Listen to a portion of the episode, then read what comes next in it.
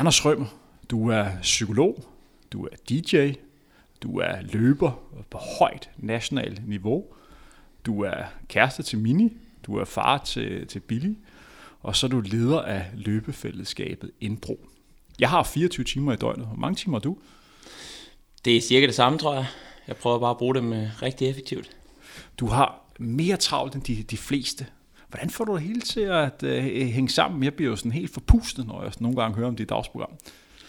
Jeg tror, mange af dem, der kender mig godt, vil sige, at jeg heller ikke får det hele til at hænge sammen. Øh, jeg er sådan en type, der gerne vil nå rigtig mange ting, og tit noget mere end hvad der også er, er realistisk. Men øh, jeg er dårlig til at sige nej. Jeg er god til at kaste mig ud i ting, og så forsøger jeg så godt jeg kan at, at nå så meget af det som muligt.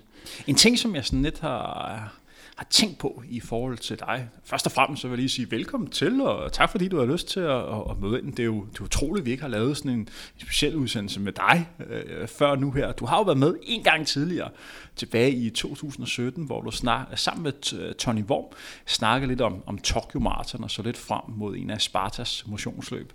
Men det I hører nu, det er Frontrunner Fokus, hvor vi skal snakke om en person, nemlig dig, Anders. Du præsenterer dig selv, når folk spørger, hvad laver du? Hvad siger du så? Jamen så... Kommer du så med den der lange øh, ramse, som jeg lige sagde før? Nej, det gør jeg ikke. Det kan godt lyde lidt prætentiøst. Jeg tror, jo, jo ældre jeg er blevet, jo mere er jeg begyndt at, at præsentere mig selv som psykolog, først og fremmest. Og så, øh, hvis folk gerne vil have mere at vide, så kan jeg uddybe lidt, ikke? Men, øh, men, men primært det, jeg laver til daglig, er, at jeg, jeg er klinisk psykolog. Så hvis du møder en på gaden, der spørger, Nå Anders, hvordan går det? Hvad laver du nu? Så siger du, du er psykolog. Ja. Du blev far i, øh, i marts måned til lille dreng, øh, Billy. Hvordan har han det? Han har det fantastisk, tror jeg. Nu er det jo første gang, vi prøver øh, den her slags eventyr, og øh, vi har ikke rigtig så meget at sammenligne med, men vi synes, at det går rigtig godt. Han er en meget, meget glad og mild lille dreng, og lade sine forældre sove en del om natten og så videre, så det går rigtig godt. Hvordan har det ændret din tilværelse sådan at være, at være far? Jamen det ændrer mere eller mindre alt, øh, synes jeg. Altså det, pers- perspektivet på livet øh, har ændret sig for mig. Altså der er nogle andre ting, der er, der er de vigtigste nu, og øh, ja, det er et helt andet syn på verden faktisk, synes jeg. Det kan lyde sådan lidt klichéagtigt, men sådan, sådan har jeg det faktisk. Der er sikkert nogen, som der alligevel hører det program, der så undrer sig over, hvem er Anders? Jeg har jo lavet en, en kort præsentation af dig. Rent løbemæssigt, så er du også en, en god løber på, på national niveau. Hvis vi lige gennemgår dine tider, du har løbet 15.54 på, på 5 km, du har løbet 33.11 på 10 km, 1.11, skal vi lige have det helt præcist? 1.12. 1.12 ja. på, på halvmarathon og 2.35. Øh, vi snakkede lidt om det, inden vi gik, uh, gik i gang, men hvad for en tid er du faktisk mest stolt af, af de her tider? Jamen, jeg kunne egentlig godt tænke mig at spørge dig, altså som løbeekspert, hvad for en tid jeg sådan, som udgangspunkt objektivt set bør være mest, mest stolt af. Jeg har en fornemmelse, men jeg kunne alligevel godt tænke mig at høre dit bud. Altså når jeg sidder og kigger på, øh, på tiderne, øh, først og fremmest, det med at under 16 minutter på en femmer, det er altså ikke alle, der, der kan det. Men jeg vil nok pege på din halvmarathon. 1.12 synes jeg er en, øh, en god tid. Øh, det tyder også lidt på, at du sådan kan, kan løbe lidt hurtigere på, øh, på maratondistancen, men øh, jeg vil pege på, hvad kan man sige, din, din halvmarathon-tid. Det tænker jeg nok, og hvis vi skal have sekunderne med, så mener jeg, at det er 18, 1.12, 18, jeg har løbet der. Så jeg tænkte nok, det var den, du ville pege på. Personligt vil jeg sige, at så lige siden jeg startede med at løbe, så har maraton ligesom været kongedistancen for mig. Øh, og det har altid været den, jeg har fokuseret på, og det er nok objektivt set, tror jeg, den, jeg er dårligst til som løber. Altså, jeg har ikke øh, en særlig god øh, løbeøkonomi, en særlig god, øh, hvad hedder det, kropsstruktur egentlig til at løbe et maraton. Men jeg har det sådan lidt, det er kongedistancen, det er, øh, øh det, er øh, det ypperste inden, inden for løb for mig. Så jeg tror stadigvæk, det er den tid, jeg er mest, øh, mest stolt af. Og så har jeg sådan lidt med halvmarathon, du ved. Det der med at have en god tid inden for noget, der hedder noget med halv det er, sådan, det, det er lidt, øh, altså, det, det er ikke sådan helt fyldesgørende for mig. Ej, det lyder laver, som om, man har lavet halvdelen af et eller andet. Ikke? Og det er sådan, man laver heller ikke en sportsbutik, der hedder halvmarathon sport. Nej, lige præcis. Det, det, det, lyder lidt forkert. Lige præcis. Øh, men øh, lad os, øh, lad os gå, gå lidt videre. Vi kan lige nævne, at dem af jer, der, der sidder og hører den udsendelse, øh, vi optager her i, i starten af juli, der kom jo en stor nyhed ind her tidligere dag om, at Cam Roller, den forsvarende mester på, på halvmarathon, stiller op til Copenhagen Half. Så øh, det var en fantastisk nyhed for dem, der godt kan lide, øh, kan lide løb. Anders, kan du huske, hvornår vi to lærte hinanden at kende? Jeg kan i hvert fald huske, hvornår jeg første gang sådan blev rigtig opmærksom øh, på dig som person. Det var, øh, vi startede Indbro jo sådan ret tilfældigt tilbage i 2010, en håndfuld øh, venner, øh, og begyndte sådan at samarbejde som den her lille bitte gruppe med, øh, med Nike og med Martin, øh, øh, hvad hedder det, med Sparta. Og der blev vi så inviteret med til Berlin Marathon. Øh, Spartas øh, bus derned. Øh, og det har været i 12, vil jeg gætte på. Ah, 11, tror jeg. Var det 11? Det var 11, ja. Ja, men jeg kan i hvert fald huske, at vi var et øh, hold inviteret med her. Vi var den, måske en 7-8 stykker eller sådan noget i den her bus. Og vi kunne huske, jeg kan huske, at du var sådan lidt sådan en mytisk person, der gik rundt øh, sådan lidt for dig selv med en colaflaske i hånden og så, øh, så meget fokuseret ud. Og der kan jeg huske, der blev snakket meget om, det er ham der, Henrik Thiem, han skal ned og, præsent, øh, han skal ned og præstere noget helt vildt stort. Øh, og, og, og, vi var alle sammen sådan lidt, øh, havde sådan lidt ærefrygt øh, omkring det, men vi talte ikke sammen på den tur. Nej, men jeg kan godt huske, godt huske den tur. Jeg tror sandheden var, at jeg var en lille smule nervøs. Øh, det var min første maratonløb, og det var min øh, første gang, jeg sådan skulle, skulle ud og, bevæge mig ud på de her 42 km. Så jeg havde bare en masse sommerfugl. Jeg vidste godt, hvem I var, men øh, jeg tænkte også lidt, at I skulle lidt for seje til mig. Øh, det er sådan de lidt seje drengeklassen, dem, der hører jeg ikke rigtig hjemme til. Så må heller bare passe mig selv med min, med min colaflaske. Så det er jo en historie, man kan lære meget af. Ikke? To parter, der går rundt og tænker, at den anden er alt for sej til at gide at snakke med dem. Ja, altså, og, og nu sidder vi her og optager frontrunner-fokus. Øh, tiden ændrer sig. Ja. Det er jo sådan, Anders, at øh, du har en lidt sjov forhold til din fødselsdag. Jeg elsker personen med fødselsdag. Jeg synes, det er, jeg synes, det er en dejlig dag. Vi er næsten i jævnaldrende, hvor jeg er 82, så, så er du 83. Og øh, du har fødselsdag sådan i, i starten af maj, husker, men øh, du er ikke så meget for lige at gøre opmærksom på, hvornår du har fødselsdag. Kan du sådan lige øh, fortælle lytterne, hvad du har mod din øh, fødselsdag? Det er jo en, en dejlig dag. Altså allerede nu vil jeg sige, der har det nok været lidt for specifikt til en, øh, en podcast. Ikke? Nu ved folk allerede det i starten af maj. Jeg øh, har i mange år haft det sådan lidt, lidt stramt med at, øh, at fylde år. Øh, jeg tror faktisk for mig, så handler det om, at øh, når jeg har fødselsdag, så bliver jeg mindet om, at øh, jeg skal dø. At jeg bliver ældre, og det er som udgangspunkt øh, ikke noget, jeg bryder mig om. Jeg har, jeg har det dårligt med at blive voksen. Jeg har det dårligt med, at jeg er, nu er tættere på 40 på 30. Så, så for mig er det, det ved jeg sgu ikke, det, jeg kan ikke lide det. Så er det en dag, du helst har været fundet? Eller for uden hedder det? Ja, eller holde i en meget sluttet kreds, ikke? Fordi også det der med sådan, jeg tror, det var da jeg blev 30, der holdt min kæreste en surprise øh, fødselsdag for mig. Og det der med sådan øh, ufrivilligt at blive centrum for alles opmærksomhed og skulle forholde sig til, at nu var det, nu var det mig, der var, øh, der var i fokus, det, øh, det havde jeg det faktisk lidt svært med. Så, så du er ikke sådan jublende øh, lykkelig, når folk ønsker dig tillykke med fødselsdagen? Altså, altså, det er jo fint, det er jo, det er jo sødt, når folk gør det, ikke? Men øh, altså, jeg kører helst øh, under radaren, hvis jeg kan. Hvordan fejrede du din fødselsdag i, i år? Hvad gjorde du sådan på, på selve dagen? Prøv at bare lade som om det var en, en hvilken som helst anden dag. Ja, det tror jeg. jeg vi er ude at spise om aftenen eller sådan et eller andet. Helt low-key. Anders, øh, du arbejder så dagligt som, som psykolog, og du nævnte før, at din yndlingsdistance sådan rent løbemæssigt, det er maraton. Det er jo sådan, at på et maraton kan man, kan man tænke rigtig meget. Har du fuldstændig styr på alt det mentale på maraton, fordi du er psykolog? Øh, jeg tror, jeg, jeg har nogle fordele. Øh, men ej, jeg vil ikke sige, at jeg styr på det. Og der er der også, øh, altså, det mentale spil har der også øh, fået krammet for mig mere end en gang. Øh, men der er der, jeg tror, jeg har nogle fordele, ja. Kan du beskrive de fordele? Jamen, til daglig beskæftiger jeg mig rigtig meget med, med tankemønster. Øh, og især hvad negative tankemønstre kan betyde for øh, den måde, man, øh, man agerer på. Og man kan sige, øh, jeg tror, når man først begynder at komme ind i negative tankemønstre på et maraton, og begynder at tænke, der er langt igen, det kan jeg ikke klare det her. Øh, begynder måske at finde undskyldninger og tænke, så vigtigt er det heller ikke. Øh, der er også meget andet, jeg skal i mit liv. Der kommer også et nyt løb. Når man begynder på alle de her tanker, så, så tror jeg, at de, øh, de øverste 10% ryger øh, allerede. Ikke? Og så, så kan det hurtigt blive en glidebane, og lige pludselig så slår man helt op i banen og udgår eller jogger hjem, eller gør andre ting, som man bagefter er rigtig ærgerlig over. Er der nogle konkrete ting undervejs, man kan, man kan gøre for at ændre sit mindset? Ja, der er rigtig mange ting. Der er rigtig mange ting, man kan gøre. Altså, øh, personligt så, så minder jeg mig selv om, at, at det er en hobby, jeg har, det er noget, jeg elsker. Og øh, at, at de gode tider, som relativt set for mig, som jeg præsterer, dem har jeg med mig resten af mit liv. Øh, og at når man er ude rigtig at lide, så er det i kort tid. Her i sidste weekend, der var du i Holland og var med til den europæiske udgave af det, man kalder Hood to Coast. Et løb, som Nike arrangerer, hvor de inviterer en masse løber og løbefællesskaber og folk, som arbejder øh, for Nike. Kan du beskrive den, øh, den oplevelse? Det så, det så godt ud på de sociale medier.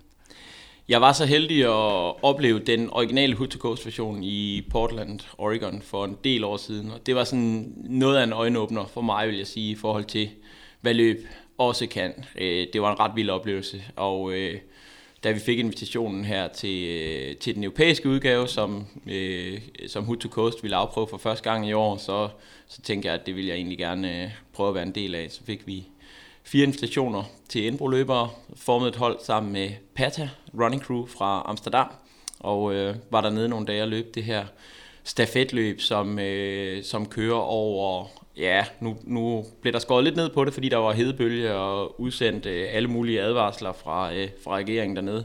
Hvor varmt var det? Jamen, det var, jeg synes ikke, det var så slemt. Altså, det blev omkring, omkring 30 grader midt på dagen, men vi løb mest om aftenen om natten, så jeg, jeg, jeg synes egentlig, jeg var lidt ærgerlig over det personligt, øh, over der blev skåret ned på det, men, øh, men jeg er jo også generelt kilometer lidt anlagt, så jeg vil jo bare gerne ud og, og løbe en masse, når jeg er på sådan en tur. Men konceptet er fedt. Så nogenlunde de samme øh, temperaturer, som det også var i, i Danmark her i, i weekenden. Ja, det var der omkring, ja. Fik I sovet på den tur? Øh, ikke, altså løbet startede for vores vedkommende om aftenen 20.30, og så var vi holdet vel i mål klokken 11 næste formiddag, og det var ikke, der sov vi sådan set ikke rigtigt. Og hvordan fungerer det sådan rent praktisk? Kan du beskrive løbet lidt mere? Ja, altså øh, den europæiske version, der er man otte løbere øh, per hold, og så er øh, hele turen her, den er inddelt i det, de kalder legs, hvor der er skiftezoner sådan et sted mellem hver 8. og 17. kilometer. Og så har man øh, hele tiden et startnummer med en chip på sig, og det overleverer man så til, til næste løber, når man kommer til skiftezonen.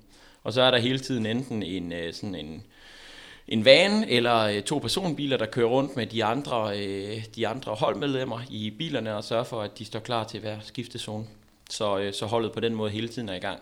Det er jo en af de her klassiske Nike-ture. Vi var jo sammen afsted til, til Monza i øh, 2017 og, og se Kipchoge og to andre løbere, som vi allerede har glemt, fordi det var Kipchoge, som var stjernen den dag, og prøve at se, om han kunne komme under to timer på, på maraton. Jeg husker godt den tur. Det var en uh, tur, hvor at der blev græse for os, men uh, søvn blev ikke rigtig prioriteret, så det var lige før, jeg hellere ville ud og løbe en 30 km eller 40 km træningstur, end at køre de der, det var fandme hårdt, ja. det der program der. Ja, men det er nogle uh, benhårde programmer, de, de lægger der, hvor der ikke rigtig bliver taget hensyn til uh, spisetidspunkter og, og søvn og den slags ting, ikke? Det var jo sådan, at vi, vi delte i telt. Sammen gjorde vi ikke i det, de kaldte løbernes Roskilde Festivalen, og så vi var så heldige at komme, hvad kom vi i seng? Sådan halv tre eller sådan noget af natten til lørdag, hvor det her løb her skulle afvikles klokken, klokken 6. Og så 45 minutter senere, der står der sådan en eller anden gut fra USA med sådan en megafon, der bare står og brølede. Ja. Skal I opdrenge. Altså, hvor man bare har lyst til bare at lukke, at lukke igen. Jeg husker, at du var, du var en kende presset lige, øh, lige på den del af turen der. Øh, det er meget beskeden sagt. Øh, jeg husker som, jeg var max presset. Øh, du var jo også med. Hvad var din rolle i forbindelse med løbet? Du skulle lave nogle, du var observant til nogle dopingkontrol. Var det ikke den stil? Jo, det var dernede sådan lidt tilfældigt, at de, de gik rundt i campen der og, og prøvede at finde nogen, der kunne være sådan øh, uh, objektive observanter til de der dopingkontroller uh, af de her tre atleter. Og så blev jeg spurgt, og så tænkte det, det kan jeg da godt. Øh, det, det så øh, viste sig, det var, at øh, som kontrollant, der skulle man øh, sidde der, når dopingprøven blev taget. Så skulle man sidde i det her lille bitte lokale uden vinduer og vente på, at Breaking 2-projektet blev afviklet og så skulle man øh, være der så, øh, da øh, atleterne kom tilbage og blev dopingtestet igen. Så jeg fandt øh, ret hurtigt ud af, at øh, alt, hvad jeg var taget til Monza for, det ville jeg gå glip af ved at sidde inde i det der øh, lille bitte øh, testlokale. Så jeg, øh, jeg bakkede fint ud af den aftale igen og, og kom ud på Monza-banen og fik set øh, Kipchoge løbe igennem. Det lyder lidt som en meget fed aftale, du har fået lavet det, Anders. Nej, det, den, øh, den havde jeg ikke helt tænkt igennem, tror jeg. Der er jo Sub 2 igen til efteråret, øh, oktober. Det lige bliver annonceret, det bliver i, i, i Wien. Det er jo sådan, at øh, midt i Wien, der har man en stor landevej. Øh, de har en stor park øh, lige omkring øh, centrum, hvor der er en, en flad vej, 5-6 km tror jeg den er. Jeg har aldrig været dernede på gange. Der er fuldstændig flad, godt beskyttet med vind, og det er altså der, hvor Kipchoge skal prøve at komme under øh, to timer. Tror du, det lykkes for ham? Ja, det tror jeg. Det må jeg sige. Jeg, jeg synes, det er et rigtig godt valg øh, afsted. Øh, godt tidspunkt på året. Øh, de har lavet et vindue på en 7-8 dage. Ja, jeg tror, det er fra den 12. oktober frem. Øh, ja, så de tager den dag, hvor, hvor vejret er perfekt. Det, det, det tror jeg. Det tror jeg, han gør, det må jeg sige. Hvad synes du om øh, arrangementet? Øh, vi var begge to meget begejstrede for det løb, der var i, i 2017. Hvad tænker du om, at man, man laver det igen? Det skal lige nævnes, at det er jo på et tidspunkt, hvor man i slutningen af september har Berlin Marathon, som traditionelt øh, fylder meget. Øh, den store stjerne i sidste år, Kipchoge, han er jo god årsag ikke øh, til, til start. Så har man verdensmesterskabet på, på Marathon, som ligger i starten af oktober i Doha, hvor vi andet har, har Thijs med. Før vi går videre, kan du lige sige hans efternavn? Jeg kan, jeg kan give det et forsøg i hvert fald. Øh, i, som jeg har hørt øh, Thijs forklare det her i Frontrunner, så er det Neyhøjs. Jeg tror faktisk, du er den gæst, der har været tættest på at øh, ramme det. Det er jo, jeg har jo bare stoppet med at udtale til sådan noget, så jeg kalder ham bare Nihaus. så det er jo, det er jo Thijs, der skal deltage i verdensmesterskabet på, på maraton i, i Doha, som bliver afviklet, hvad er det, 6. 7. Øh, oktober, midnatsmaraton. Så har vi også Chicago Marathon, nogenlunde samtidig, hvor at uh, Galen Rob skal møde uh, Mo Farah. Øh, to løbere, som har en, en vis historie og en, en vis baggrund, og det bliver spændende at se deres opgør igen. Og så har vi så det her løb på, på, på Monsterbanen. Du frygter ikke, at det vil tage lidt opmærksomhed omkring de andre løb? Nej, altså, jeg synes, at Breaking 2, øh, det første forsøg i Monza, var øh, meget mere end et øh, PR-stunt øh, og en reklamestrategi til at sælge sko. Det må jeg godt nok sige. Jeg synes, øh, virkelig, at øh, det var et førsteklasses event for, for internationale løb. Må jeg lige stoppe det her? Ja. Er det ikke, er det ikke ok at lave et øh, reklamestunt? Er det ikke det, det handler om for en virksomhed, det at tjene nogle penge? Jo, bestemt. Jo, 100%. Øh, og det var det jo også. Og jeg tror, det har været en rigtig god investering øh, for Nike at, at lave Breaking 2. Men jeg synes, at det var meget mere end bare et reklamestunt. Det kan jeg huske mange kritikere sagde der øh, for et par år siden, da det blev lavet, at, at, at, at det var bare sådan øh, et fancy, en fancy gimmick for at sælge øh, deres nye sko. Jeg synes, det har været meget mere end det. Det har virkelig sat nogle, øh, nogle gode tendenser i gang, og jeg synes, det er rigtig fedt, at de prøver igen. Der er flere fordele ved det, udover at vi øh, så forhåbentlig ser en mand øh, komme under de to timer, så bliver Berlin jo lige pludselig spændende også. Ja, det bliver lige pludselig anderledes løb, når øh, frontfiguren de senere på ikke øh, stiller til start. Og det er jo øh, hvad Inisco, som går ind og være hovedsponsor for, for det her løb. Øh, en virksomhed, som også er gået ind i, i cykelsporten. De har jo overtaget øh, Sky, og så sponserer de også nogle sejlere i uh, Copa America, uh, tror jeg. Så det er en af de, de rigeste mænd i, uh, i Storbritannien, der, der sådan står, står bag. Lad os gå lidt videre, Anders. Uh, vi startede dagens program med at snakke lidt om, at du har lidt mere travlt end, end de fleste. Hvordan ser sådan en typisk hverdag ud for, ud for dig?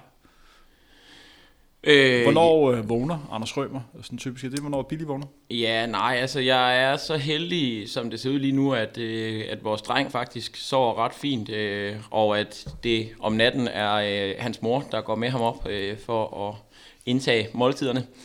Øh, så øh, jeg prøver at strække den så længe jeg kan øh, om morgenen. Det har jeg jo gjort de sidste rigtig mange år, fordi jeg har spillet som DJ øh, hver fredag og lørdag mere eller mindre i noget, der snart begynder at ligne et 10. Så, så, så det der med, når, når ugen startede igen mandag tirsdag, så, så er det simpelthen med at få indhentet noget søvn. Så jeg sover så længe jeg kan, og jeg møder 8.30, så jeg sover typisk til 7.30 eller noget i den dur. Står op ret hurtigt, øh, for at fikse, hvad jeg skal fikse, og kommer afsted på min cykel til, til Amager, hvor jeg arbejder. Og hvordan ser en typisk arbejdsdag ud? Du arbejder som, som psykolog, og du har lidt nævnt, og hvad for et område du er i, men kan du blive endnu mere specifikt? Hvad er det for nogle klienter, øh, du sidder og snakker med?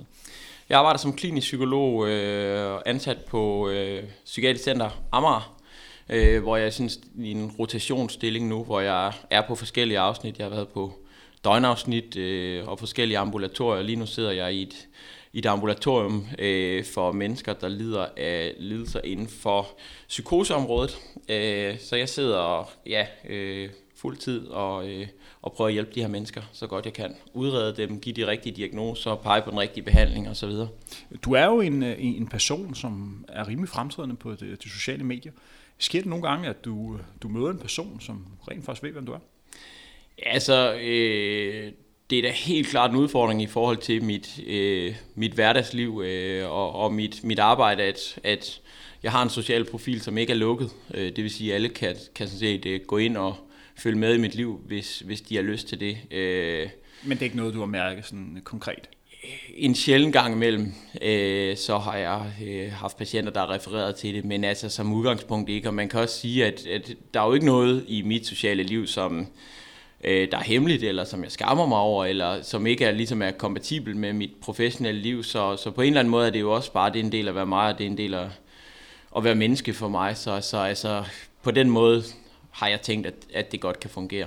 Hvis du ikke har forsovet så godt, eller du kan mærke, at du sådan er i underskud, hvor på dagen kan du sådan typisk mærke, at du sådan er, er, er træt? Er det når du sådan er på arbejde, hvor du kan mærke, at det her det skulle, øh, øh, det skulle en hård dag?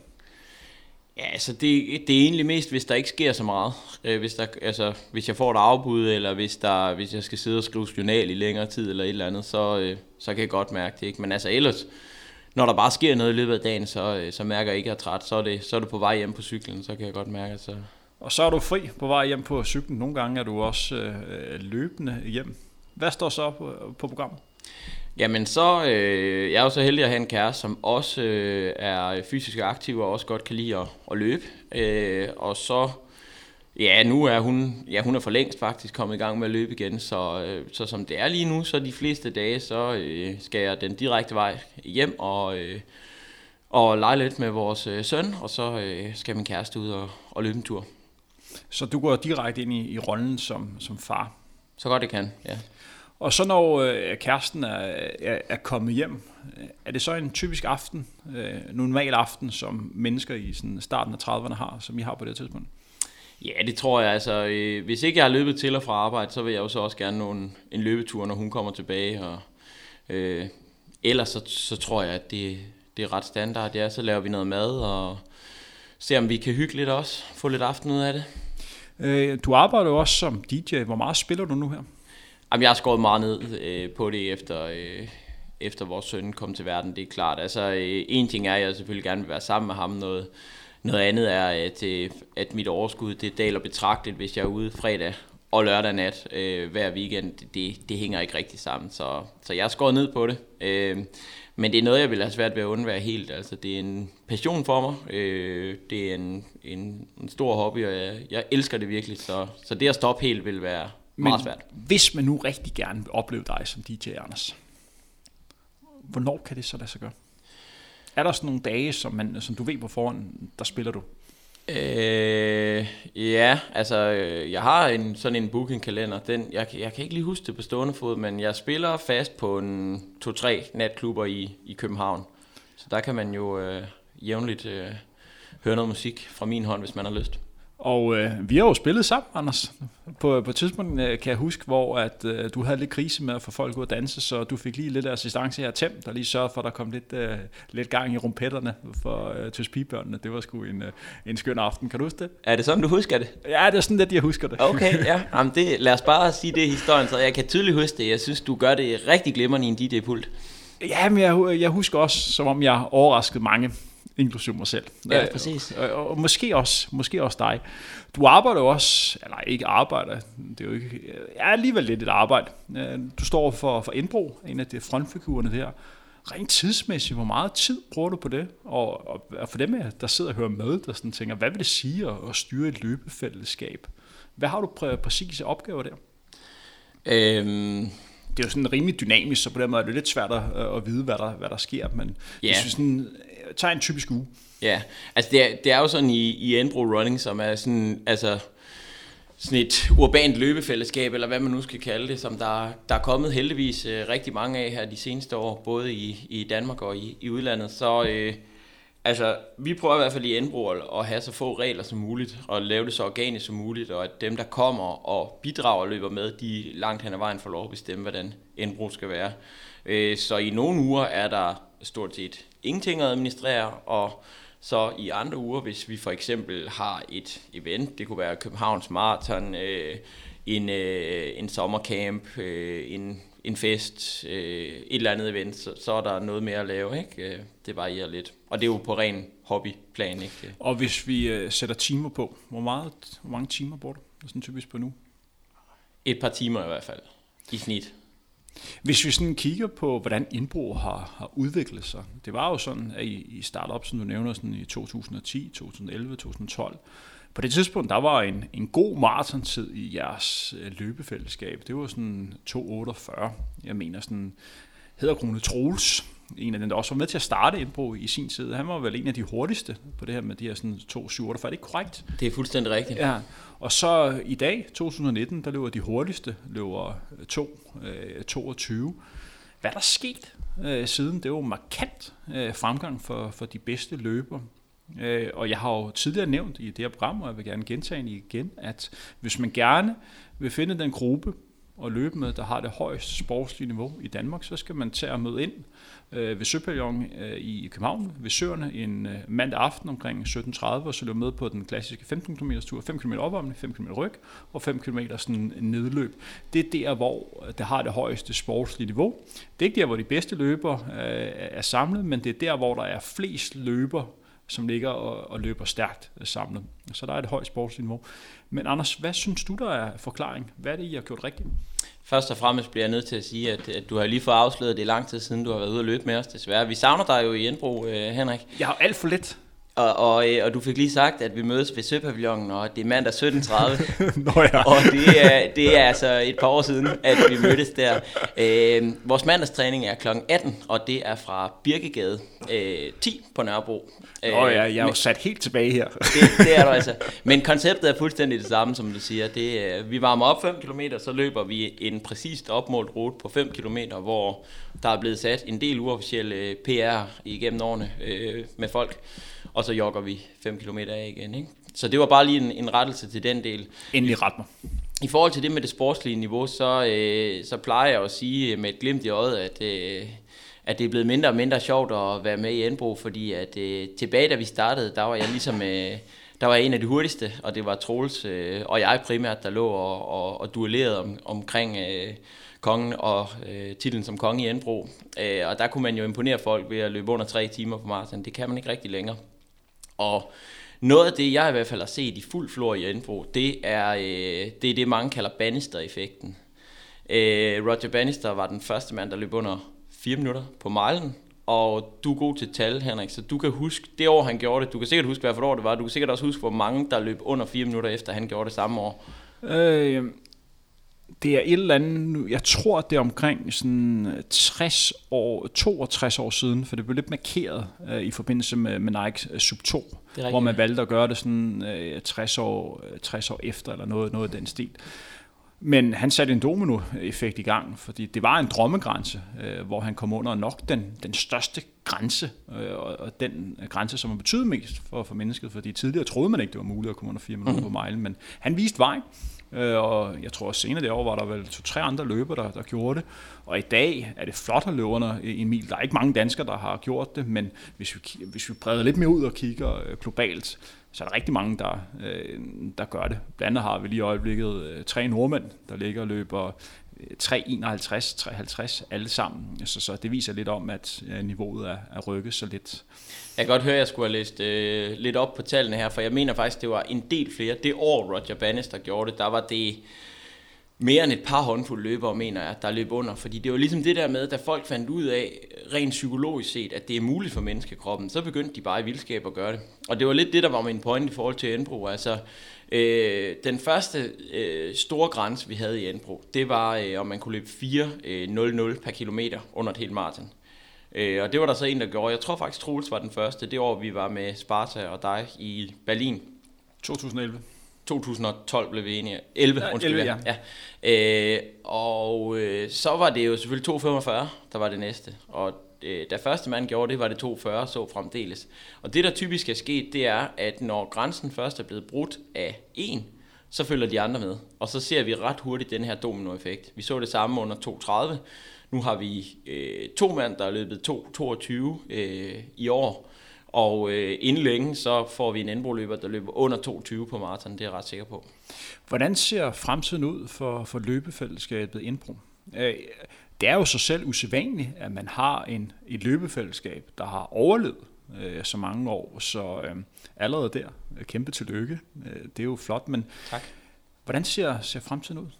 Ja, jeg synes, du har helt ret i det der med, at det er utroligt, at vi har overlevet så længe. Altså, jeg, jeg vil ikke have regnet med, at vi havde mere end måske en 5-6 års levetid i os. Det må jeg godt nok sige. Så ville jeg have regnet med, at der er blevet dannet nye strukturer, nye, nye fællesskaber, og, og indbrug øh, er jo for længst ophørt med at være øh, sådan det nye og spændende, øh, og, og dem, der udfordrer normen og rammerne. Altså, tendensen nu er, er jo, at vi er en af de etablerede, gamle, kedelige kræfter, som, som man gerne vil udfordre. Øh, men altså, noget af det, som vi har haft rigtig stor held med i Enbro, det er, at der er blevet dannet enormt mange venskaber. Øh, der er et øh, utroligt socialt fællesskab og sammenhold, og det gør, at, øh, at det simpelthen er for stor en pris for mange at betale, hvis man skal forlade Enbro, tror jeg. Og det er også forklaringen på, at vi har løber på så mange forskellige niveauer. Der er jo mange, der tror, at, at Enbro er sådan en ret elitær klub, hvor man, hvor man ikke kan være med, hvis ikke man kan løbe under 40 minutter på en tier. Øh, og man kan sige, det er klart, de hurtige løbere, vi har, både på kvinde- og herresiden, de er selvfølgelig langt hen ad vejen med til at tegne vores profil, men vi har løbere på alle niveauer. Og øh, folk er venner med hinanden på alle niveauer. Altså, øh, øh, hende, der løber 24 på et maraton, kan være bedste venner med ham, der løber 2.22. Hvis vi har lidt fokus på i dag, og det er sjældent, jeg gør, eller giver mine gæster mulighed for at lave lidt reklame, øh, for deres øh, private ting. Men det får du faktisk muligheden for her. Anders, du får nu 30 sekunder til at forklare dem, der så hører med, hvorfor man skal løbe med i Enbro. Jamen, altså, vi har faktisk i Enbro alle dage gjort en dyd ud af ikke at reklamere. Og vi har aldrig nogensinde haft et ønske om at, øh, at vokse og, øh, og, og, og, og øh, skaffe flere medlemmer. Vi er rigtig glade for dem, der er. Vi er rigtig glade for dem, der kommer og engagerer sig, giver noget af sig selv. Men som udgangspunkt har vi ikke noget behov for, for at blive større. Alle er velkomne, men øh, det skal være, hvis folk har lyst til det. Og de skal ikke lokkes til af et eller andet. Hvor synes du Indbros plads er lige i øjeblikket på, på løbescenen og herhjemme? Øh, jamen altså, jeg kan godt lide det der med, at vi kan fagne rigtig bredt. Øh, og det har vi i nogle år talt om, at, at vi vil gøre mere ud af det her med at, at betone, at vi ikke kun er for de hurtige. Altså man kan sige, øh, nogle af de fællesskaber, som man måske kan sammenligne indbrud med her i hovedstadsområdet, det er Sparta, og det er HMRC. Og øh, Sparta er jo en klub for rigtig mange mennesker, men det er stadigvæk en rigtig forening med en struktur, faste tidspunkter, kontingent og Øh, mange af de ting, som i hvert fald skræmte mig lidt, da jeg sådan ville begynde at løbe mere struktureret. Øh, fordi, som jeg startede med at sige, så har jeg altid haft rigtig mange ting, jeg gerne vil. Og det der med at skulle passe nogle faste træninger på bestemte dage, og øh, møde op til øh, det stævne, og tage den bus fire timer den retning osv., det, det har ikke passet mig så godt. Øh, på den anden side, HMRC, det er jo et øh, professionelt øh, løbefællesskab med de bedste atleter, vi har herhjemme, og, og det er jo ikke noget, man selv kan vælge. Så altså, kan vi sætte os lidt øh, imellem det og, og, og være for alle, der kunne tænke sig at lære at løbe eller blive bedre til at løbe, så er jeg rigtig glad. Vi har lidt fokus nu på, på din egen fascination af, af, af løb. Her vi snakker lidt om de udfordringer, som du ser i de mere traditionelle løbeklubber som Sparta. Jamen, er der ikke noget med, at du selv har været med i en uh, traditionel løbeklub, da du studerede i, i Aarhus og læste psykologi? Har du ikke løbet lidt med med Aarhus 1900? Jo, altså det var faktisk lidt det samme øh, i, Aarhus, øh, i Aarhus 1900. Jeg øh, studerede min bachelor i psykologi på Aarhus Universitet og, og var begyndt at løbe en del. Jeg havde løbet min første maraton og havde på det tidspunkt fundet ud af, at jeg klart bedst kunne lide at løbe sammen med andre. Øh, jeg har fundet ud af personligt, at jeg løber både hurtigere og lettere øh, at løbe sammen med nogen. Men det var et øh, koncept, der hed Hennings Hårde Hunde. Det er et fedt navn. Ja, det var, det var nemlig et rigtig godt navn. Og det var, en, øh, det var sådan en gruppe langgaver, som de havde en eller anden form for tilknytning til års 1900, men det var uforpligtende, og man mødte bare op. Og det passede mig rigtig godt, det der. Og så kunne jeg, jeg tror det var hver lørdag, vi trænede. Jeg, jeg trænede med dem, og der mødte man bare op, og så fik man tæsk på et eller andet. Jeg vidste aldrig, hvor langt man skulle løbe. Det var der ikke nogen, der fortalte. Så det var et eller andet sted. Det var i hvert fald over 20 km. Og der var nogle rigtig gode løbere med altid. Og så, øh, så var man ellers ude og, øh, og blive, øh, blive hejlet igennem. Anders, hvad betyder løb for dig? Øh, løb betyder rigtig meget for mig. Det er øh, min største passion, øh, tror jeg, man kan sige. Og det er samtidig en form for selvterapi. Øh, det er en mulighed for mig til at få bearbejdet dagens indtryk, få tænkt en masse tanker, få bevæget mig, øh, få noget ro på. Øh, så, så det er noget, jeg har rigtig svært ved at undvære. Hvad er det bedste ved at løbe? Jeg tror, jeg har valgt løb som sport, fordi at det er så ekstremt fleksibelt. Øh, det eneste, det kræver at løbe, det er øh, sådan set et par løbesko, og det er der jo så nogen, der mener, man ikke engang behøver. Men øh, man kan altid klemme løbetur ind. Øh, man kan tage det med, når man rejser. Øh, man kan altid finde tid til at løbetræne. Det er på den måde utrolig fleksibelt. Det er nok, nok det, jeg sætter størst pris på ved det. Og grunden til, at jeg har valgt løb, tror jeg. Og hvad er det værste ved at være løber? Det, det er et godt spørgsmål. Ja, altså jeg har jo hørt dig stille øh, spørgsmålet før herinde i Frontrunner. Øhm, jeg, har, jeg har svært ved at svare på det. Altså, man kan sige, det, det værste ved at løbe specifikt, altså skader, tror jeg, det, det er alle sportsudøvere sindssygt frustreret over, når de får. Øh, jeg tror ikke, jeg kan, jeg tror ikke umiddelbart, jeg kan komme på noget. Øh, altså det, jeg synes, det kan være hårdt i Danmark øh, over øh, de hårde vintermåneder. Jeg kan vende et spørgsmål om. Hvis, øh, det er jo ikke nogen hemmelighed, at, øh, at jeg har hjulpet dig med, med træning de, de senere par år. Så lad os lige springe øh, hvad kan man sige, det element, der hedder, hvordan du, du træner over, for ellers så sidder det bliver lidt for meget ananas i egen juice, og det øh, er ikke helt formålet her. Formålet med den udsendelse er, at man skal lære Anders øh, lidt bedre at kende. Men hvis du skulle ud og løbe et træningspas, og du havde helt frit valg på alle hylder, hvad for et pas vil du så vælge? Øh, Det pas, der gør Anders Rømer mest glad. sådan lige nu, Ja, sådan Ja. lige nu, hvor du kan, sådan kan mærke efter, det her, det, øh, det kan jeg sgu godt lide at løbe. Jeg vil sige øh, 12 gange 400 meter med et minuts pause på stadion. Det er nok mit yndlingspas. Hvad er det, det pas kan? Jamen, øh, det er super intensivt. Øh, og for mig sådan lidt et, øh, et pejlemærke i forhold til, hvor god form jeg er i. Altså, altså jeg ved, jeg skal som minimum kunne løbe tempo 3-0 på de der 12 gange 400 meter med et minuts pause. Og hvis jeg kan det, så ved jeg, at jeg for mit niveau er i god form. Så det passer jeg rigtig godt kan lide. Så jeg, jeg kan i det hele taget godt lide at være på stadion. Det synes jeg er fedt. Og så hvis vi vender spørgsmål om, hvad er det for et pas, som du absolut har sværest ved at komme ud og løbe? Er der nogle pas, hvor du godt ved på, på forhånd, okay, det her, det, øh, det synes jeg ikke er fedt. Det kunne være sådan et øh, rigtig øh, drøjt maratonpas, som jeg skulle løbe helt alene på et dårligt tidspunkt på døgnet. Det, det, ville, øh, det ville være hårdt, øh, vil jeg tro. Men jeg er faktisk kommet i tanke om ting i forhold til løb. Det, det værste for mig ved løb, øh, og man kan sige, øh, det er jo så for mig så slemt, at jeg faktisk fuldstændig har ekskluderet det fra øh, sportsgrenen løb, men det er helt klart korttræning. For at være en øh, rigtig god løber, så skal man jo tage den del af løbetræningen alvorligt. Få styrketrænet, få korttrænet, få gjort noget ved sin løbestil, og det er, er jeg elendig til. Øh, jeg, dem, der har set mig løbe, ved, at jeg har mildest talt en ikke så elegant løbestil, og det er blandt andet, fordi jeg overhovedet ikke får korttrænet. Jeg kan simpelthen ikke. Jeg, jeg ved, jeg kan ikke tælle, hvor mange gange jeg har besluttet mig for, nu skal det være, nu får jeg det kørt ind fast to gange om ugen, og jeg dør indeni, hver gang jeg lander i det der øh, fitnesscenter og skal i gang med de øvelser. Så det er helt klart det værste for mig. Du er ikke den eneste løber, som har problemer med at øh, prioritere at lave, øh, lave korttræning. Øh, jeg kan huske på et tidspunkt, at øh, jeg var så heldig at løbe en tur sammen med Mo Farah, hvor jeg spurgte ind til, hvad han synes, der var det, det sværeste at få lavet. Han sagde, han havde simpelthen så store problemer med at få lavet korttræning. Han var godt klar over, at det var vigtigt, og var godt klar over, at noget skulle prioritere. Men helt ærligt, sagde han ikke. Jeg løber, fordi jeg synes, det er fedt at løbe. Jeg løber ikke, fordi jeg synes, det er fedt at, at lave mavebøjninger.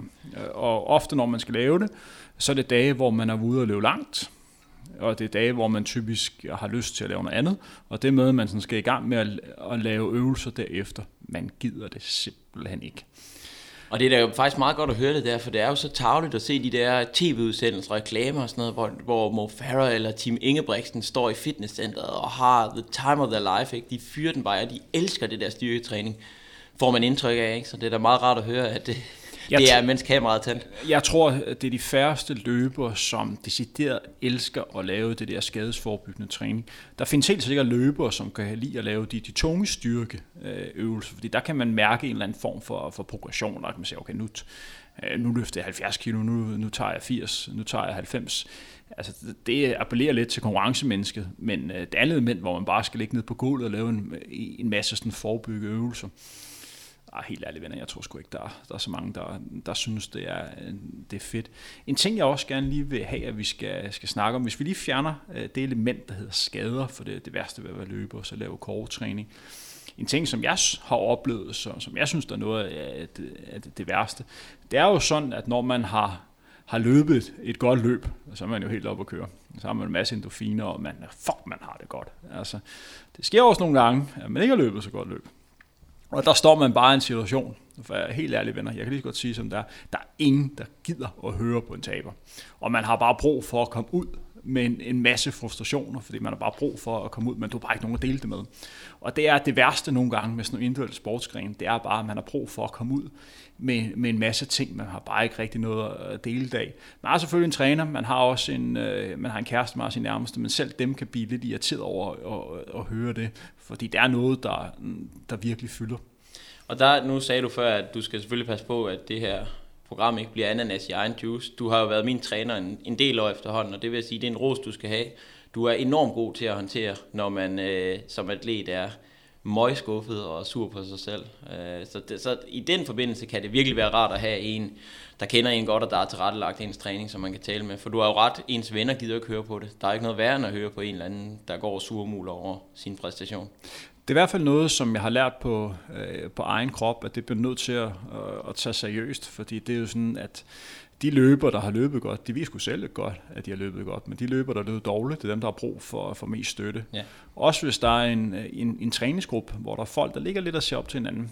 Øh, man skal typisk ikke have fokus på, på de løber, som har præsteret godt på dagen, man skal have fokus på de løber, som måske har samme niveau, men ikke er med i de løb. Dem skal man lige sørge for, at de har det ok, for dem kan man også nemt tabe, fordi at man måler og vejer, og lige meget hvad man drejer det, så betyder motivation meget, når man skal ud og, og, og træne.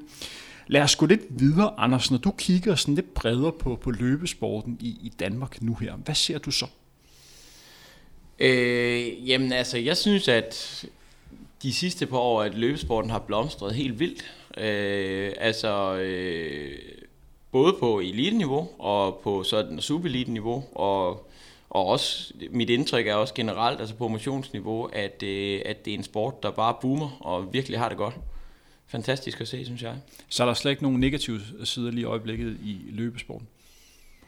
Oh, det kan man sikkert godt finde, hvis man, hvis man leder efter dem. Øh, jeg ved, for, for mig er det ikke så interessant. Altså, det, er en, det er en hobby, jeg har, øh, og noget, der giver mig en masse positiv energi, så jeg forsøger hele tiden at, at fokusere på de positive aspekter af den sport her.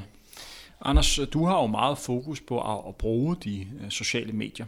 Uh, ganske kort, den taktik, som du laver, eller øh, hvordan du arbejder med din, øh, øh din sociale profil, kan du sådan beskrive det lidt? Øh, hvad, hvordan kommer det til dig, at nu skal man lægge det her billede op, eller lægge den her historie op? Øh, kan du øh, få lytterne lidt med ind i dine tanker omkring det? Ja, øh, det startede øh, for mig, da jeg var til Hood to Coast der i Portland øh, for en del år siden. Det har nok været i 13, vil jeg gætte på. Øh, der bliver meget inspireret. Der mødte øh, jeg mange af de. Det viste sig, at øh, uden at vi faktisk vidste i Enbro, så var der sådan sideløbende med i de der år, var der blevet dannet ret mange andre løbefællesskaber, øh, blandt andet i London og New York og Amsterdam. Og øh, der var mange af de fællesskaber, der også var blevet inviteret herover til Portland. Og Hvis jeg lige stopper det her. jeres foretrukne medie på det tidspunkt, når vi snakker indbrud, det var Facebook, var det ikke? Det var det helt klart. Øh, Instagram var vel sådan lige på vej frem. Det, det fandtes, ja. men ikke så stort. Nej, og jeg er ikke engang sikker på, at vi havde en ind. Jo, det havde vi. Vi havde nok en konto, men det var ikke noget, vi sådan øh, Men, men alt, foregik, øh, alt foregik på Facebook. Ja, det gjorde det. Øh, og så kom jeg derover og mødte en masse mennesker, som øh, brugte ret meget tid på det her medie, og jeg, jeg kan huske, at jeg havde en Instagram-konto, men det var ikke sådan, du ved, jeg havde ikke rigtig, det var bare noget, folk havde ligesom, ligesom at folk havde en MySpace-profil, da det kom, og øh, fik en Twitter-profil, da det kom, og så videre. Det var ikke, øh, det var ikke noget, jeg sådan havde tænkt, øh, at jeg sådan på den måde kunne bruge til noget. Så det blev jeg ret inspireret af. Jeg begyndte ligesom sådan at dokumentere mit liv som løber på en eller anden måde. Det er jo sådan en form for løbedagbog langt hen ad vejen, ikke? Og det er jo øh, altså enormt selvprovoverende, fordi det handler jo om, det hele handler om mig. Altså det er jo mig, mig, mig. Og det, det tror jeg, der er mange, der øh, har en holdning til. Øh, at, at man sådan taler øh, om sig selv, og at man også ligesom visuelt øh, øh fremstiller sig selv hele tiden. Øh, det kan jeg godt forstå, at folk har en holdning til. Den Anders Rømer, man ser på Instagram, er det den samme Anders Rømer, som jeg sidder overfor nu her? Ja, det synes jeg. Øhm, der har jo været meget kritik af øh, sådan i offentlige debatter og så videre af, af mediet Instagram, fordi at der er mange, der siger, at det, det maler sådan et, et skønbillede af virkeligheden, og, og det er der mange, især unge mennesker, som ikke har godt af, fordi så så, så, så tror de, at, at livet er et stort øh, skønmaleri, og, og jeg synes, den kritik er fuldstændig forfejlet. Altså, det jeg gerne vil bruge Instagram til, jeg er fuldstændig ligeglad, hvad andre bruger det til, skal jeg understrege. De må bruge det til lige hvad de vil, så længe de ikke øh, overtræder lov og regler og krænker folk osv. Øhm, men det jeg gerne vil bruge Instagram til, det er at sende positiv energi ud i, øh, i, øh, i verdensrummet, og, og jeg håber på, at øh, dem, der følger med på min profil, de får lyst til at løbe, øh, får lyst til at købe nogle nye løbesko, forkæle sig selv, gøre et eller andet godt, drikke, drikke en god kop kaffe, hvad det nu øh, kunne være. Altså det, det er det, jeg tænker. Det er ting, der gør mig glad, og det vil jeg gerne dele med folk.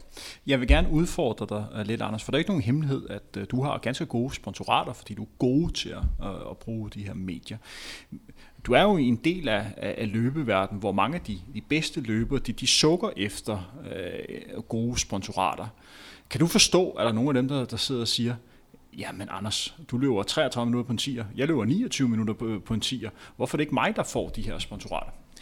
Ja, det kan jeg faktisk godt forstå. Jeg har... Øh jeg har talt en del med, med for eksempel min fætter Ole Hesselbjerg, som øh, har været til OL i Rio og er en fantastisk atlet, hans gode ven Nick Rosgaard, øh, og en del andre atleter på højt niveau om det her, for jeg kan sagtens forstå det. Jeg kan sagtens forstå, at man tænker som landsholdsløber, det er da fuldstændig vanvittigt, at ham der amatør sofaløberen, der ikke kan løbe under 33 minutter på 10 km, og ligner jeg ved ikke hvad, når han kommer løbende, at han øh, har adgang til ting, som jeg ikke har. Men, men grundlæggende kan man sige, så er det jo helt simpelt øh, udbud og efterspørgsel. Og øh, hvis man tager et givet firma, så handler det for dem om at få solgt et eller andet. De er jo ikke øh, støttet af staten, for ikke statskroner eller noget som helst. De skal have solgt et eller andet produkt. Og der vælger de de bedste ambassadører, dem de vurderer, der bedst kan være med til at sælge deres produkt. Og det jeg tror, der er rigtig mange atleter, der kunne have godt af, øh, det var at strømline deres profil lidt. Øh, jeg snakkede med Andreas Bube øh, for nylig. Vi havde sådan en øh, indbrud talks nede i vores klubhus, hvor vi var så heldige, at han sagde ja til at deltage. Jeg blev egentlig glad for at høre, at Andreas i mange år har haft en manager. Det synes jeg egentlig, det er, sådan, det er noget, som, som flere af de rigtig gode atleter burde have. Altså have, have en, der sørger for den slags ting. Og man bliver nødt til, tror jeg, at se i øjnene, at hvis man gerne vil leve af sin sport, for eksempel løb lige nu, så skal man have styr på sine sociale medier. Det er helt afgørende. Og der synes jeg godt, at man som øh, elite atlet kan være lidt mere ambitiøs og sige, hvis man ikke selv kan løfte opgaven, så simpelthen sige, at nu, nu skal jeg hyre et team, der hjælper mig med det her. Jeg tror også, at den måde, som, som løberne skal, skal kigge på, fordi jeg er fuldstændig enig med, med dig, Anders, det er, at øh, de løber, som har et, et højt sportsniveau, men måske har udfordringer med at skaffe sponsorer, de skal bare kigge på, når Anders skal få sponsorer, så kan jeg også få sponsorer. 100 Hvad er det, Anders øh, gør rigtigt, som jeg selv kan arbejde videre med? Den ting, man også skal være opmærksom på, det er, at der findes ikke særlig mange atleter her herhjemme, der rigtig ved, hvordan de skal bruge de her sociale medier. Så de prøver sig lidt frem og ikke rigtig lavet en strategi om, hvem er de, og hvad vil de gerne med det. Så det bliver sådan lidt mere, øh, hvad kan man sige, tilfældigt, øh, hvad de gør. Og, og det er øh, den verden, vi lever i. Det er vigtigt at være opmærksom på. Man skal være et ansigt udad til, og også forholde sig til, at man er en eller anden form for produkt, ligesom som man i princippet går ned og køber en cola. Nogle synes, cola smager godt, andre synes, det smager helvede. Sådan er det princippet også, når vi snakker øh, markedsføring af atleter. Lige præcis. Vi kan tage igen, øh, for at vende tilbage til Nick Rosgaard. Han er jo på alle tænkelige måder en meget mere interessant atlet end mig. Og nu kender jeg ham sådan rimelig godt, og altså, hvis jeg øh, sad ejet inde i os, eller et eller andet, så, så ville jeg gerne sponsorere den her mand, for han kan bare så meget. Problemet er bare, dem der ikke kender Nick, de ved det ikke, de kan ikke se det. Øh, så, så hvis jeg kan få et sponsorat, så kan han få 50. Øh, han skal bare et eller andet sted, det lyder ikke så pænt, men han skal jo ham og alle de andre skal, skal i gang med at sælge sig selv. Man kan tage Stina Tro som eksempel. Hun er utrolig god til sociale medier og har været det i mange år. Hun har været meget på forkant med den tendens der. Det, er, man kan mene om det, hvad man vil, men øh, jeg synes, der er mange, der burde lade sig inspirere lidt af det. Ja, men øh, måske også være opmærksom på, at der ikke er så meget viden øh, på området. Der er de færreste, som øh, mestrer det.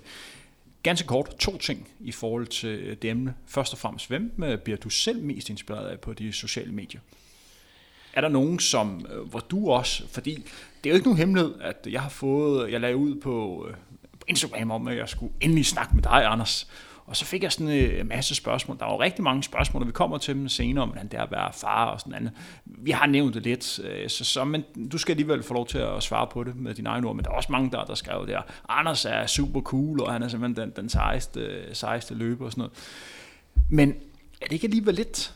Øh, er det ikke alligevel lidt stressende også at skulle styre de sociale medier sådan hele tiden og være opmærksom på, at man skal lægge noget ud?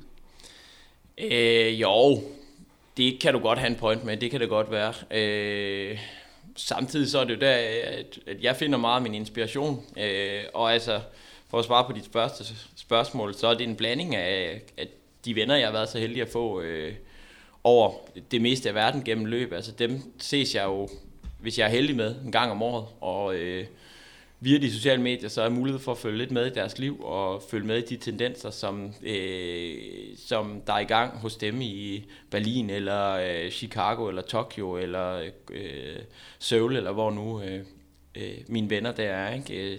Så det er den ene side af det. Den anden side af det er, at, at man har mulighed for at følge med i de øh, rigtige sådan, topatleter på verdensplan og, og deres liv og træning. Øh, Callum Hawkins... Øh, øh, mange af de amerikanske atleter, øh, Suguro Sako og, og, og, og mange af de der folk, som jeg ser op til, kan jeg følge med i øh, på Instagram.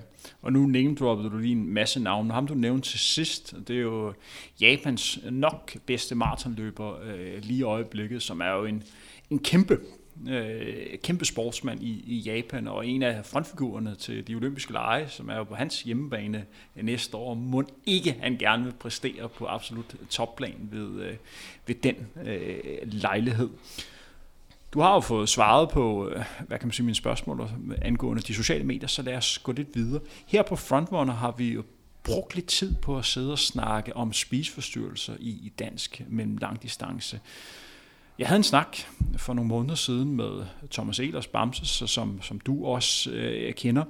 Jeg spurgte lidt ind til spiseforstyrrelser, fordi han er læge øh, og arbejder, øh, hvad kan man sige, som idrætsforsker, og lidt om hans holdning til det. Du arbejder som, som psykolog og også inden for, for løbeverdenen, så derfor er det relevant at inddrage dig, øh, dig i den her snak.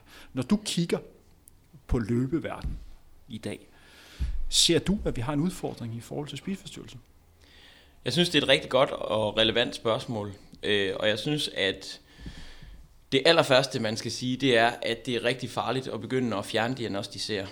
Altså, en spiseforstyrrelse, det er en psykisk sygdom, og for at man kan stille den øh, diagnose, der er flere forskellige undertyper, men, men for at man kan stille den diagnose, så skal man lave en udredning. Så derfor bare kig øh, ud på et miljø, kig på nogle atleter, øh, der kan jeg ikke øh, med rimelighed og faglighed vurdere, om de har en psykisk sygdom eller ej. Øh, det synes jeg er vigtigt først og fremmest at sige. Man skal jo så vidt man kan øh, forholde sig til den forskning, der er på området, den empiri, øh, vi ved, der er indsamlet. Og øh, der er jo flere undersøgelser, som tyder på, at der er en stor overrepræsentation af forskellige former for spiseforstyrrelser hos øh, topatleter i, inden for øh, en lang række sportsgrene. Så det er selvfølgelig noget, der er værd at, øh, at have fokus på og have opmærksomhed på. Jeg synes, det er et rigtig godt emne at bringe op i, øh, i Frontrunner. Det, det må jeg sige. Men, men jeg kan ikke øh, på et fagligt grundlag vurdere, øh, hvor meget det fylder i øh, for eksempel i det københavnske løbemiljø. Hvad kan man, lad os sige, i din evne, øh, hvad kan man sige, som en af frontfigurerne i, øh, i Indbro, hvis der øh, dukker nogle atleter op, hvor man er lidt bekymret for deres, øh, hvad kan man sige, for deres helbred ved det, hvad kan man gøre som, som løbefællesskab? Har man et ansvar der?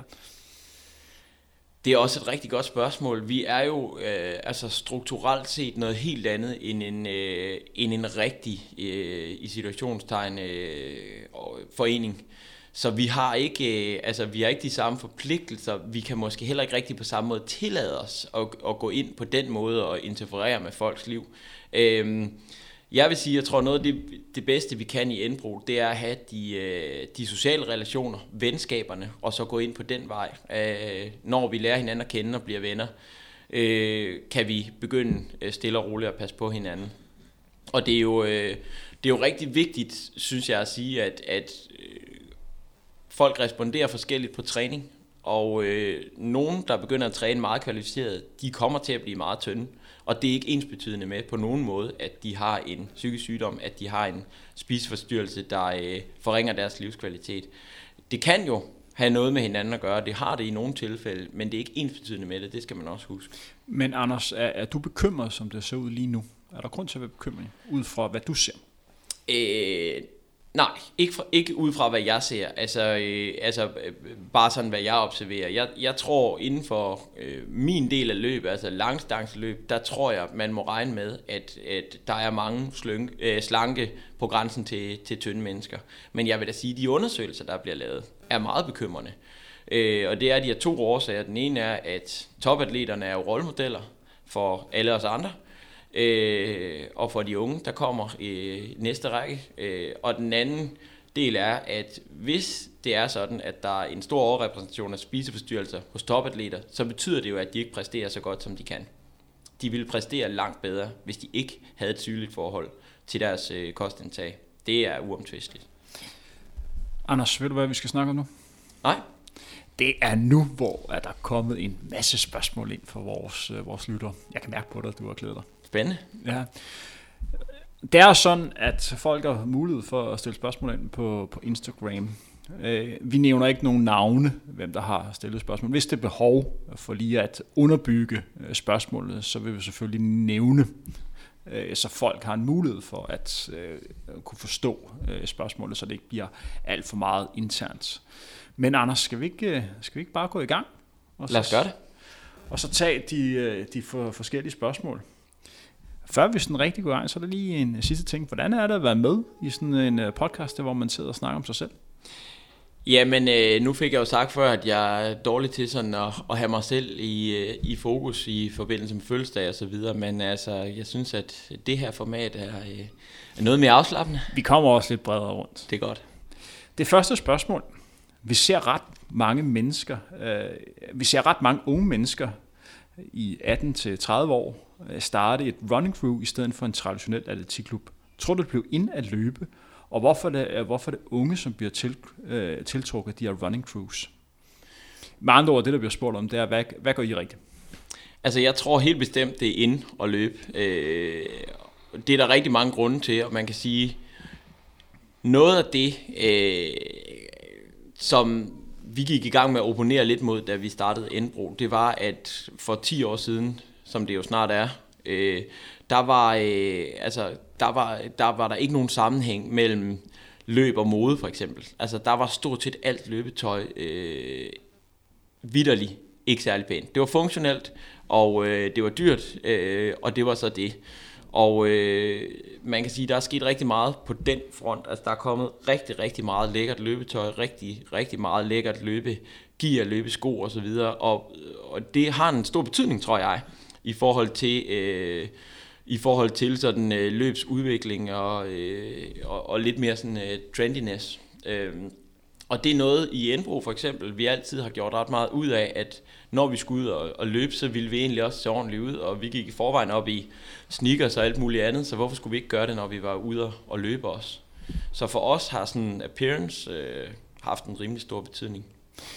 Det er jo ikke nogen hemmelighed, at, øh, din traditionelle indbroløber har en vis forkærlighed for det tøjmærke, der hedder øh, Nike.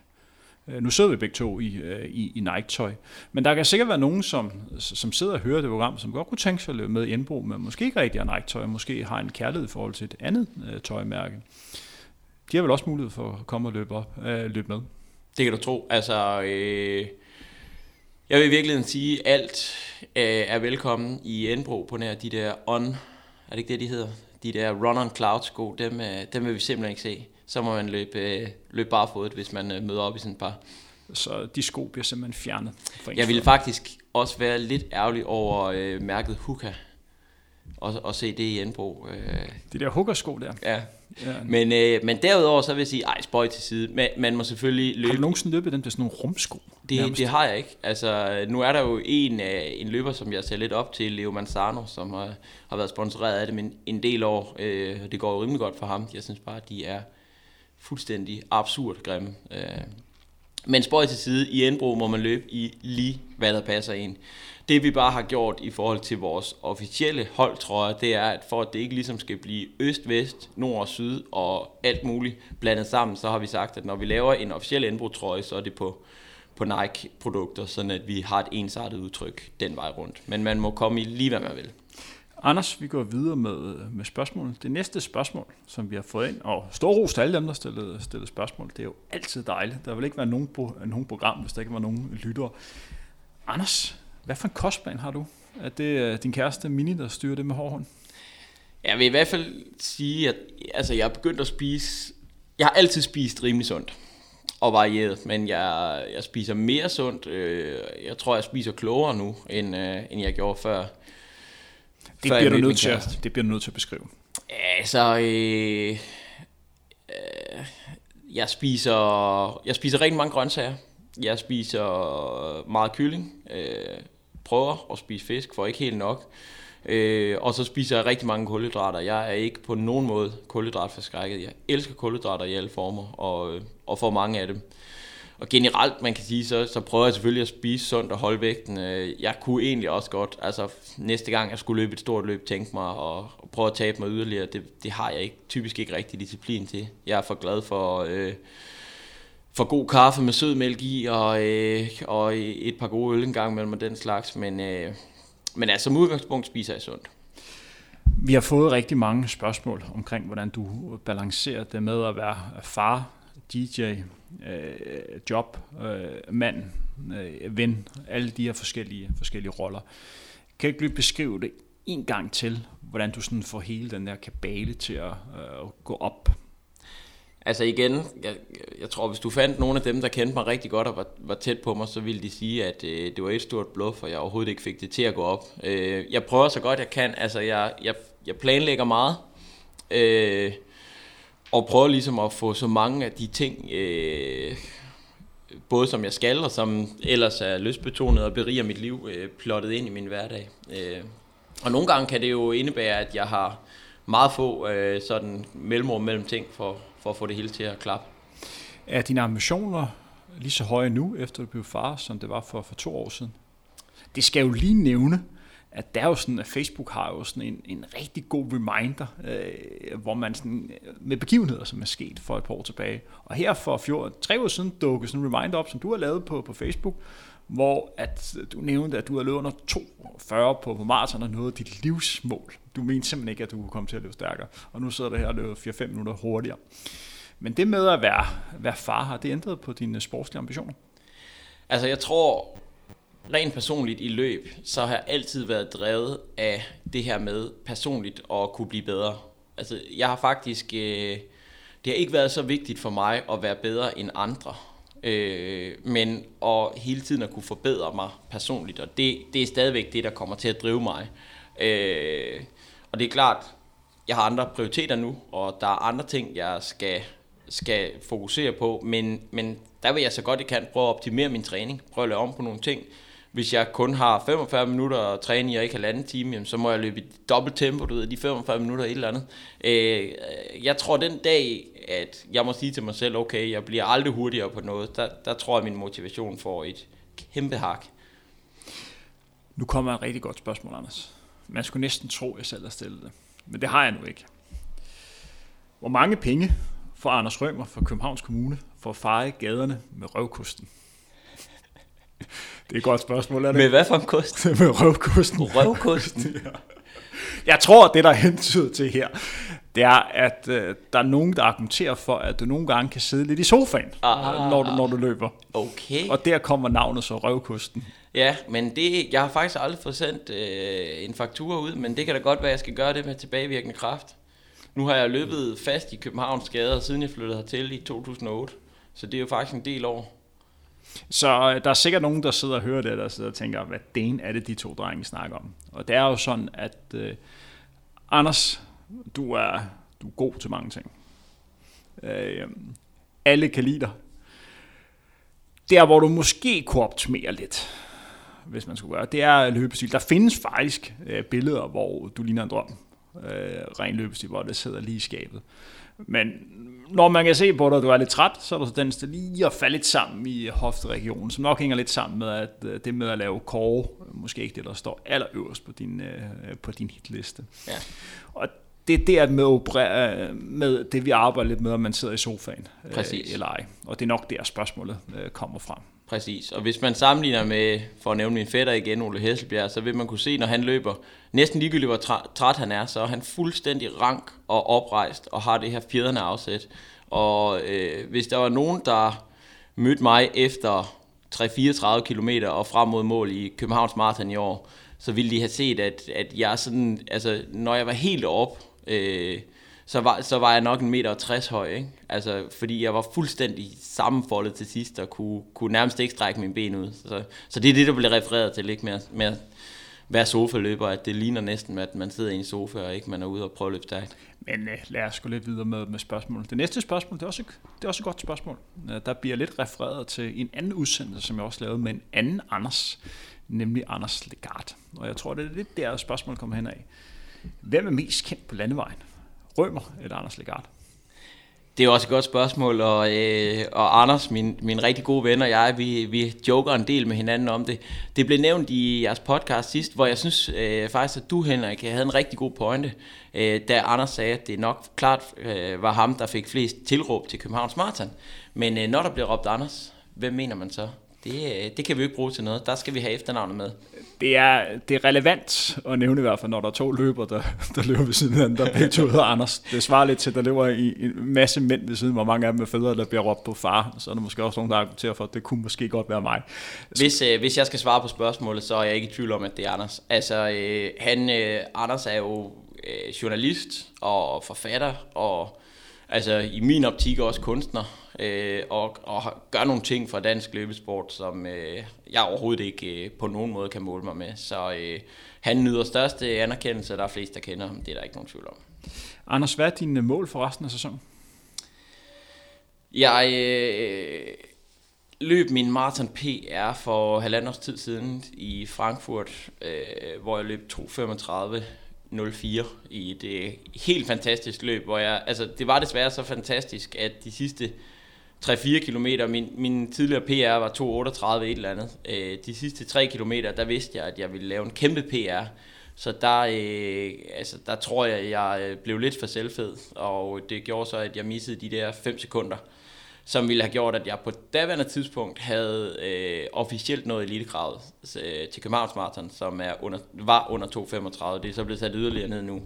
Men øh, lang historie kort, jeg vil gerne forbedre den tid, øh, og hvis alt går efter planen, så skal jeg løbe Valencia Marathon øh, til december, og øh, der kunne jeg rigtig godt tænke mig at løbe under 2.35. Som er et, et rigtig godt løb i det, det nordspanske de sidste år, der blev løbet rigtig, rigtig stærkt. Så en opfordring til dem af jer, der sidder og hører med i det program, der gerne vil have et, et hurtigt maratonløb i efterårs slash vinter. Jeg ved ikke, om der er stadig billetter, fordi der er stor efterspørgsel, men De er udsolgt. Valencia er et, et godt sted. Det er virkelig et maratonløb på, på vej frem. Ja. Især hvis du har tidsmæssige ambitioner om at løbe en tid under, under tre timer. Hvis du løber mellem tre og fire timer, så er der måske andre løb, der, der er bedre for dig. Men i den gruppe er det et rigtig godt sted øh, at, at løbe. Vi går videre til det, det næste spørgsmål. Vi er ved at være alle spørgsmålene øh, igennem, men øh, vi er kommet ind til det her spørgsmål her. Hvorfor tager han så mange armbøjninger, når han nu løber? Og med det hensyn til det, at du sidder jo her som lidt af et, et badejern. Det er jo i sommersæsonen, så jeg kan sgu godt at være et øh, badejern. Jeg tager sgu også mange armbøjninger, men jeg har sgu ikke en overkrop lige som dig. Jeg ved ikke helt, hvad du gør rigtigt. Hvorfor styrketræner ikke noget, noget mere, især til, til benene og sådan hofteregionen, når det nu han, det han skal bruge som løber?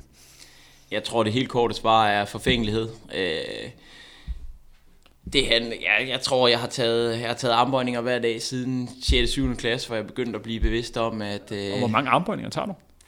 Det varierer lidt. Jeg, ja, jeg tager i hvert fald 30 hver morgen, når jeg står op lige sådan til, for at starte dagen. Og altså man kan sige, for mig handler det om, at, at jeg ved godt, at jeg ikke bliver øh, eliteløber. Altså, det, der er for mange ting, der ikke øh, rimer for mig. Hvornår er man eliteløber i din optik? Jamen, det er jo et andet godt spørgsmål. Det tror jeg slet ikke, vi har tid til at drøfte i dag. Jeg synes, det var rigtig interessant, at du havde Jakob Larsen øh, fra DAF herinde, og han definerede øh, en dansk eliteløber. For ham var det, når man kunne gøre sig ved de internationale stævner. Og det synes jeg er meget forfejlet øh, kategori. Altså for mig er altså, det at være elite, det betyder, at man er toppen af et eller andet. Og øh, altså den danske elite, det må jo være, du ved, øh, altså de 20-30 bedste øh, eller et eller andet øh, på en distance. Så altså lige nu som jeg ser det, så er man en lille løber i Danmark, hvis man løber under 32 på maraton. Det er sådan min personlige mening om det, ikke? Jeg er kommet med betragtning på, på 10 km. Det er, at hvis du er under 32, så er man en del af den nationale subilite, og hvis man er under 30, så er man så øh, i eliten, og det er så på, på 10 km øh, mm. distancen. Og jeg tror på, på maraton, hvis man er under 32, så øh, synes jeg også, man er en del af den nationale, øh, hvad kan man sige, subilite. Og hvis man er under 22, så er man nok øh, hvad kan man sige, en del af hvad kan man sige, den danske elite på det. Det er sådan, jeg ser det. Men det er jo altid et fortolkningsspørgsmål på det, og det er også meget med, hvad er det, hvem man løber med. Øh, fordi man kan jo sagtens argumentere for, at man er elite, hvis man løber et løbefællesskab, hvor den hurtigste løber 39 minutter, så er man jo den bedste i sin, sin omgangskreds. Men i forhold til det her, øh, det her, det her styrketræning ellers, øh, Laver du slet ikke øh, decideret styrketræning for, øh, for ben og, og hofte og, og ryg? Jeg laver meget lidt. Forsvinde lidt. Nogle enkelte øvelser om dagen, jeg, jeg kan tage mig sammen til. Men altså, det er der, det bliver ved. Dagens sidste spørgsmål er kommet, øh, Anders. Det er i forhold til din øh, beskæftigelse som, som DJ. En person, der godt vil høre dig om nogle forslag til nogle, nogle sange, man skal høre, når man skal ud og, ud og løbe. Hvad, hvad fungerer godt? Og jamen altså, jeg har faktisk sådan fået en mere og mere øh, eklektisk øh, musiksmag, jo ældre jeg er blevet. Øh, jeg har hørt, da jeg startede med at DJ, hørte jeg primært hiphop og elektronisk musik. Øh, nu hører jeg rigtig meget forskelligt. Øh, et, øh, en gruppe, jeg, er, øh, jeg hører ret meget lige for tiden, når jeg er ude løb, det er Soulwax. Øh, en belgisk øh, DJ-duo, der producerer remixer fuldstændig hypnotisk, fuldstændig magisk nogle 7-8 minutters lange, øh, fantastiske øh, remixes, som virkelig kan få mig i zonen. Øh, og ellers så hører jeg meget, hvis jeg løber, så hører jeg meget mixtapes, altså øh, færdigproducerede øh, øh, musiknumre blandet sammen. Så der, jeg for eksempel har en team, hvor der bare er flow i det, og det kører. Øh, en DJ som Claptone hører jeg en hel del. Øh, Purple Disco Machine og så hører jeg ret meget hiphop, nyt og gammelt. Øh, alt fra Benal til øh, Rakim og, og lidt Wu-Tang og, og så videre.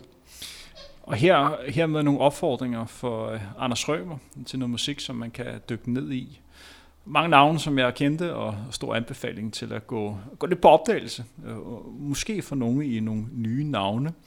Vi er ved at nå til vejs ende, Anders. Det er jo sådan, at når vi optager de her frontudsendelser, vi skal have tid til vores øh, gæster, og de må helst ikke brænde ind med noget, som de gerne vil komme ud med.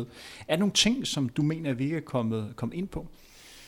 Altså, det har ikke noget med mig at gøre specifikt, men, øh, men der er en ting, jeg har tænkt meget over fra en tidligere udsendelse, som du har lavet med løs. Simon Holbæk, øh, en af Danmarks øh, bedste øh, langdistanceløber. Og Manden, også, der løber på togstationen, der ligger løber og frem og tilbage. Lige præcis, og som også øh, har et barn, han skal passe osv.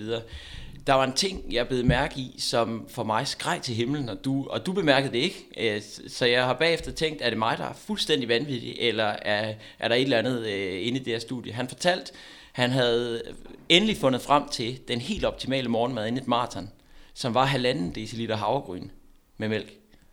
Og så sad jeg og tænkte, altså, altså inden jeg går i seng hver aften, der spiser jeg 3 dl havgryn med mælk.